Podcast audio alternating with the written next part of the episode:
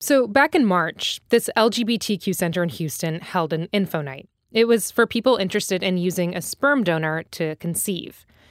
Around twenty people showed up. And as everyone sat in folding chairs listening to a doctor, a few lawyers, this rep from a sperm bank, it seemed like a pretty run-of-the-mill info session. But then something unexpected happened. Right at the end of the night, the rep from the sperm bank announced they were going to play a game. And the winner, they'd get a free vial of sperm. And to be clear, the winner wasn't just going to walk out with a random dude's sperm. It's more like a voucher when they're ready to go through the intrauterine insemination procedure, called I U I. They'd get to choose a sperm donor from the bank's database.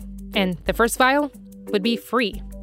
And sperm, it's worth a lot of money. One vial costs about one thousand dollars. This one couple in the audience, Victoria and Lucille, were psyched. We'll call them couple number one. Yeah, I was like, a free ball of sperm? Oh, shoot, here we oh, go. You're like, oh, this is great. I said, this is wonderful. Let's see if we can get this. Just a few chairs away, this other couple, Nick and Malkia, we'll call them couple number two, were not as hyped. More just like, whatever. If it happens, it's cool, but no big deal. I never win anything, so I just figured, whatever. um, I'll just We'll just all participate and, and try. But they were down to play. So the sperm bank guy stood up and started the game. Basically, it was a coin toss competition. Round after round, everyone would pick heads or tails until there was one person left standing. By the third round, only a few people were still in the running, including one person from each couple. Victoria, from couple number one, she was still psyched. You know, I'm I'm competitive, period. So I'm, I'm like, I want to win everything, right? She picked tails in this round, along with most other people. Meanwhile, Malkia, from couple number two... I was like, suckers, I'm gonna just do what nobody else is doing. Suckers was right. She picked heads and won. She and her partner were now the proud owners of one free vial of sperm. And then I told everyone, we're getting married soon and we're engaged. Yeah. And they were like, oh my gosh, that's awesome. So it was like, but everybody was cheering. And couple number one, they were happy for them, but a little bummed. When they won, I was like, okay, all right. That was nice because they were getting married. You know? So it was like, yeah, that's yeah. good. But then, after the cheering died down, the sperm bank rep made an announcement. He was like, you know what? This is the first group that actually started clapping for the people that won. Just for that, I'm going to give you another chance to win another vial. So I'm like, oh, oh shit. Now I got a, you know, I got a second chance. Here yeah. we go. So couple number one stands back up to play. So everybody raised their hand for heads, right? He was like, nobody wants tails. I was like, okay, tails. What did it come out? Tails. tails. Hey. And, I got the second one. And just like that, both couples left that night with a free vial of sperm. One step closer to growing their families. I'm Rima Khrais, and welcome to This is Uncomfortable, a podcast from Marketplace about life and how money messes with it. So, hate to break it to y'all, but we're not going to keep talking about sperm for the whole episode. This episode is about more than just those vials. It's about what happened to those couples afterwards and the messy, anxiety-inducing, and extremely unpredictable process of creating a family.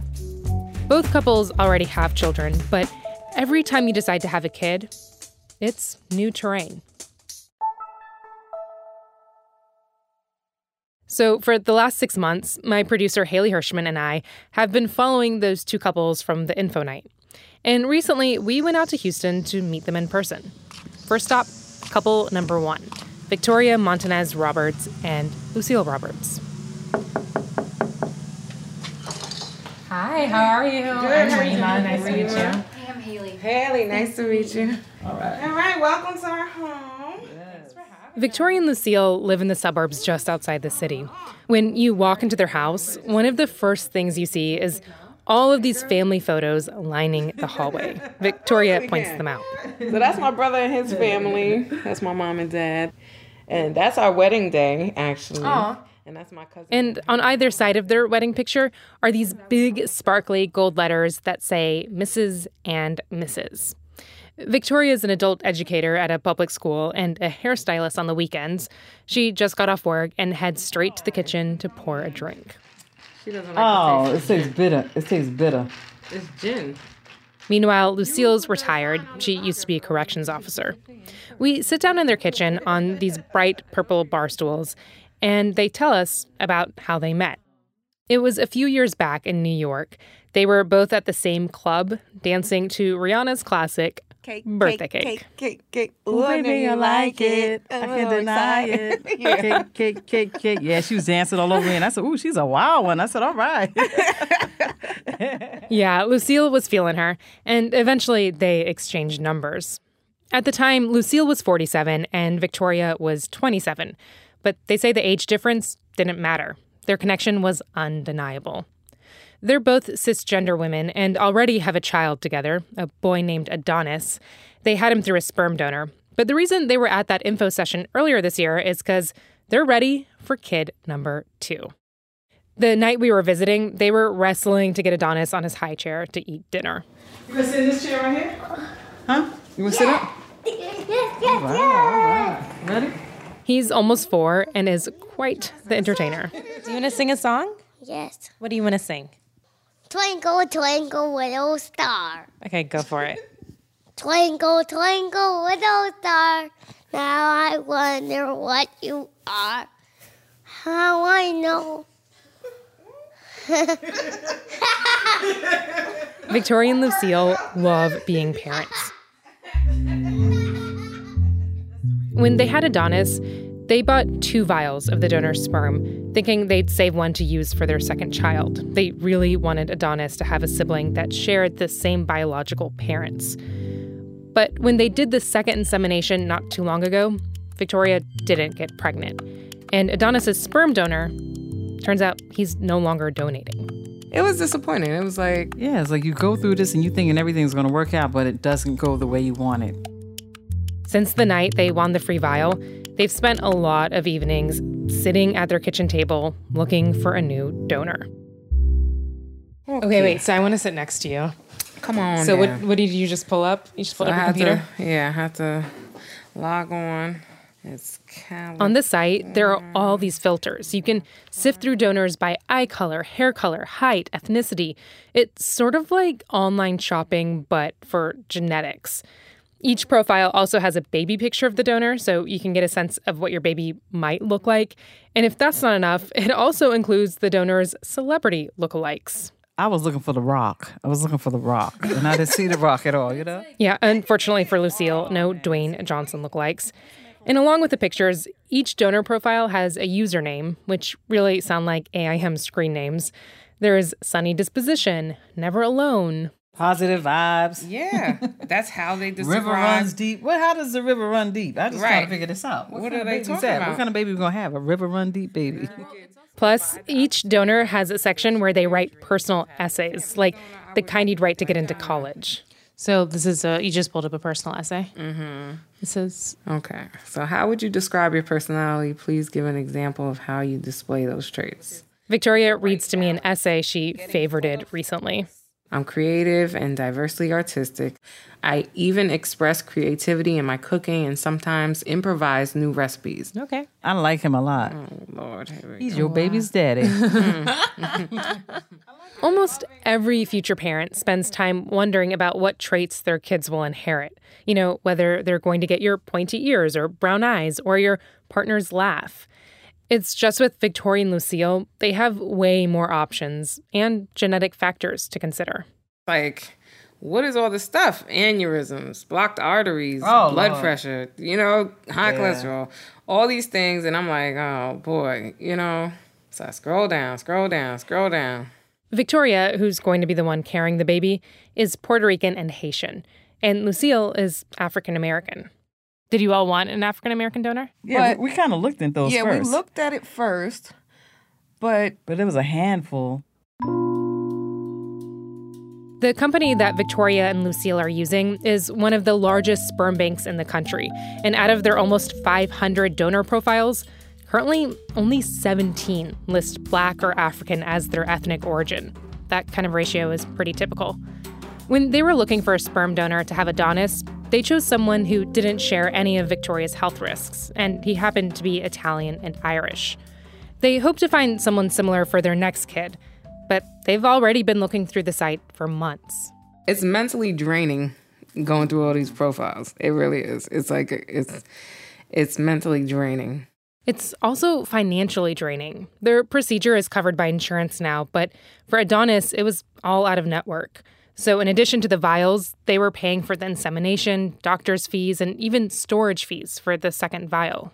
So how much money do you think you spent in total trying to create a family? Probably at least close to five thousand dollars.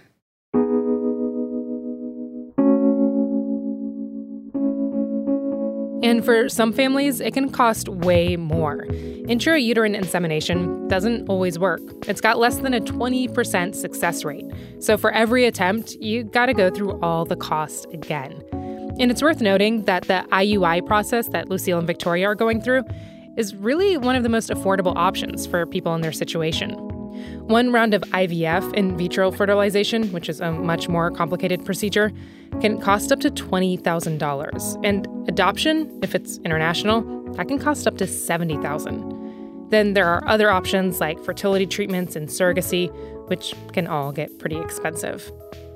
Today, Victoria and Lucille are kicking themselves for not buying more sperm from Adonis's donor when they had the chance. So basically, money was the reason why you all weren't able to, yeah, you know, not go further. Because some people, like, right. if you're if you're making money and you have money in the bank and you can buy four vials and just have them sit there, I mean, dang, more power to you. But we didn't have that. What does it feel like to put like a price tag on this process in like such an explicit way? That's terrible, actually, because, you know, to give birth. To, you know, to give life. Why do you have to pay so much? Mm-hmm. And I know everything's a business. Everything's a business. But it should be affordable, you know? You know? And it's it's sad.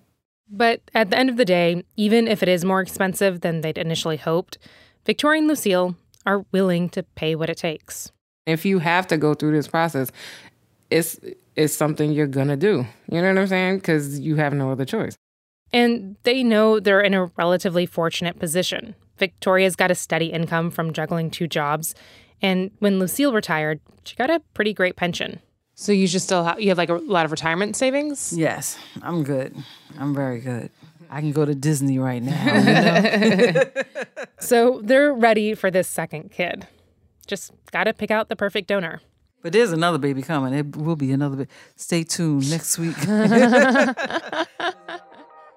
Coming up after the break, we catch up with Nick and Malkia as they face the thing almost all parents stress about, money.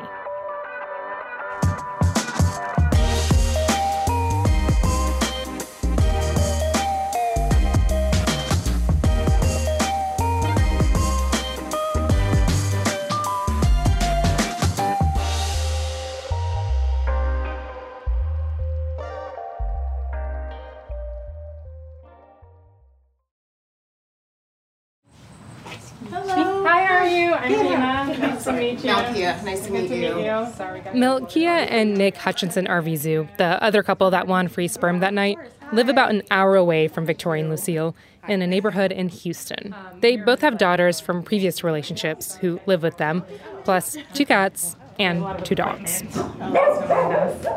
This is Annie. Annie, don't bark at the people. Their daughters are eight and thirteen. They had just gotten home from school and were unwinding on the couch, eating goldfish and watching YouTube videos. Do you play Minecraft? No, but I have a brother. Malkia gives me a little tour. Stuffed behind the couch are a bunch of wedding decorations. Their big day is coming up in a few weeks. And in the kitchen, there's this whiteboard detailing everyone's chores. So this is your bedroom over here. Oh, God, it's so messy. It's okay. We don't have to look at that. It's okay. Yes, that's our room. Uh-huh. Malkia wants to move to a bigger house, especially if she gets pregnant. But Nick is trying to convince her they can make it work. We're all out of bedrooms for people. Right. So, um, but for the first year and a half, they'd he'd be toddling around and sleeping in the, the room anyway, in a crib. Yeah. We don't even have room for a crib, I don't think. We have plenty of room for a crib. I don't think we have any room for a crib. But. Nick and Malkia met a couple years ago through OKCupid. And after things got serious, they knew right away they wanted to have a kid together. It's something they daydream about. I mean, if it's a boy, they've already got a name picked out. Emmanuel will be his proper name. Um, and, and it means um, God is with us. We would call him by uh, his nickname, Manny, um, Man Man, whatever. Malkia is a cisgender woman, and Nick is a transgender man. Nick can't produce sperm, so they wanted to look into donor options, but kept putting it off because of the price tag.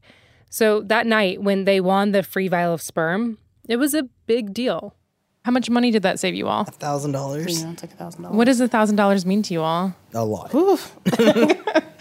That's a lot. That's like almost all of our rent. I mean, it's not, not a small amount of, of money for us by any stretch of the imagination. Suddenly, having a baby felt possible. Even that night, as they were driving home, Malkia was already on the sperm bank's website, scrolling through potential donors. We went home that night. We were, we were like elated, on top of the world. But then, shortly after that night, they got thrown a curveball. Malkia got laid off. When I lost my job, that was a huge turning point of like, well, we're gonna have to. I have to put this on pause because it's just not feasible, you know, anymore. Malkia had been the breadwinner. She was making about sixty-three thousand dollars working in local government.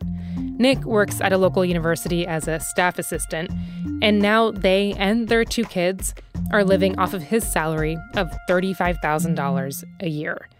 It's really tough. Even with the free vial of sperm, Malkia felt like the cost of insemination was too much for their family. But initially, she could not bring herself to say that to Nick. And it wasn't until, like, I kept pushing, hey, let's go back to the doctor, let's go back to the doctor. She said, we, I, I don't feel comfortable doing this now. So, for now, they're putting the baby on hold.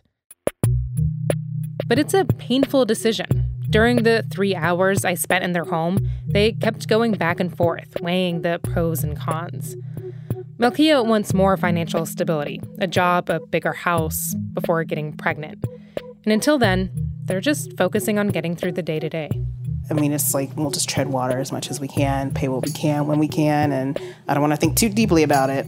They have a lot of anxiety about money, because not only did they lose a salary, they also have debt hanging over their heads. Like, do you feel comfortable sharing how much debt you're in?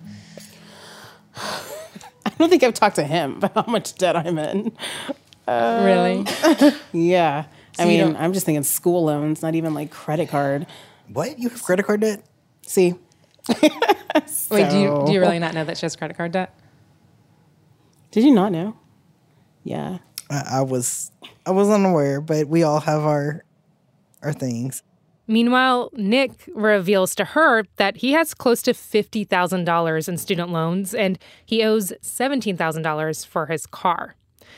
So, yeah, like a lot of people, one of the ways they deal with money anxiety is by not talking about it. Nick and Malkia both know from firsthand experience it costs a lot to raise a kid. But this time, they have to deal with the extra financial cost of getting pregnant through I U I. Especially since we both have gotten pregnant before, like, the good old-fashioned way. Um, it stung. It stings. And, I don't know, it's highlighted a lot of, for me, just, like, injustices that I'd never even thought about before. And, like, queer people shouldn't have to, like, jump through hoops to, like, grow their families. Right, because in their past relationships, Malkia carried her daughter and Nick carried his daughter before transitioning. A lot of this... A lot of the idea of having to do this triggers a lot of my issues um, because being a transgender man, it makes me feel like I am not, quote unquote, man enough because I can't get her pregnant. I know better, but at the same time, your internal bully, I guess, is sitting there saying, well, you're not a man because you can't do this and, and you can't do that. And I'm like, it, it would be so much easier. Like, like we've we've joked about, if I literally could get her pregnant, we would have had a kid oh, by now. For sure. Like, yeah. We're like, yeah, you know, no big deal. Because Nick and Malkia are both in their late thirties, they're also feeling the pressure of the biological clock. Nick is particularly worried if they wait too long, the chance of pregnancy will decrease or there'll be health complications. Uh, I kind of feel like we have a very small window. And it's going to be one of those, we're either going to jump in and do it or we're going to lose our, you know, our window. And it's something that I really hadn't discussed with her.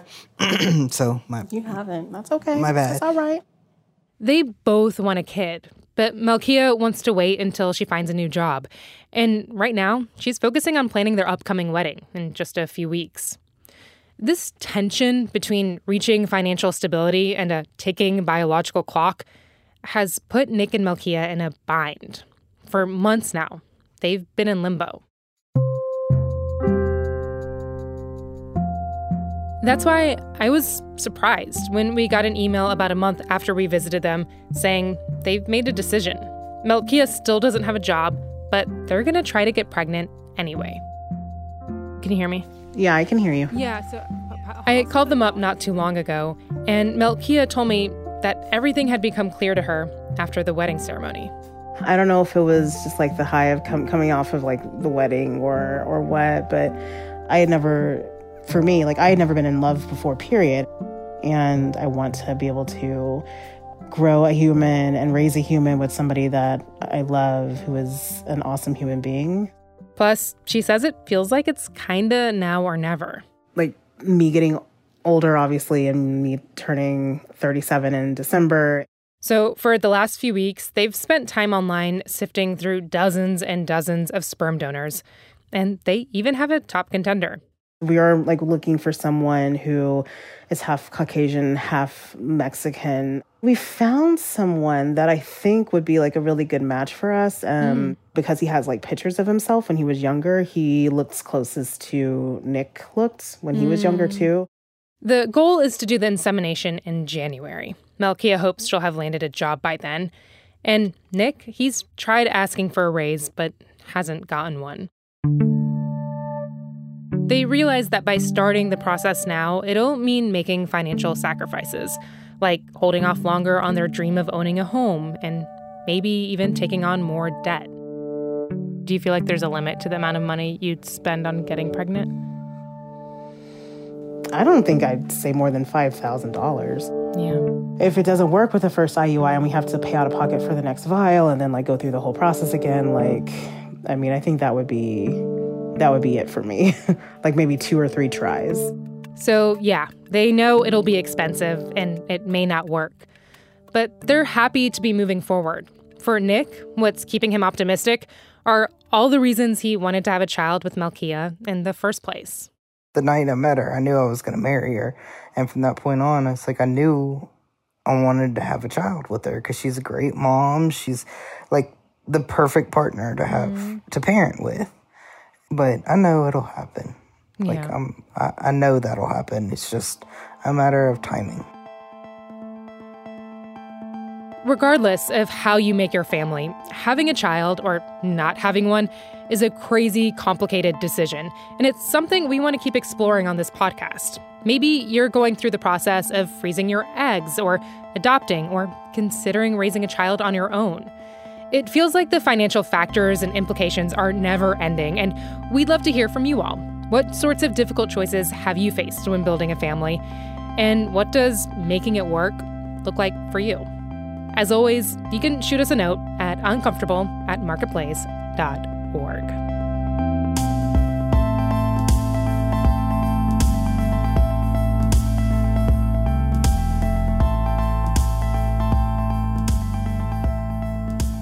All right, that's all for this week's show. This is Uncomfortable is produced by me, Rima Khrais, Haley Hirschman, and Peter Balanon-Rosen. Megan Dietrich is our senior producer. Drew Jostad is our engineer, with help this week from Charlton Thorpe. Editing by Sarah Kramer, with support from Eliza Mills, Cassie Wagler, and Nancy Pergali. Tony Wagner is our digital producer. Muna Danish is our intern. Satar Nieves is the executive director of On Demand. And Deborah Clark is the senior vice president and general manager of Marketplace. And our theme music is by Wonderly. All right, catch y'all next week.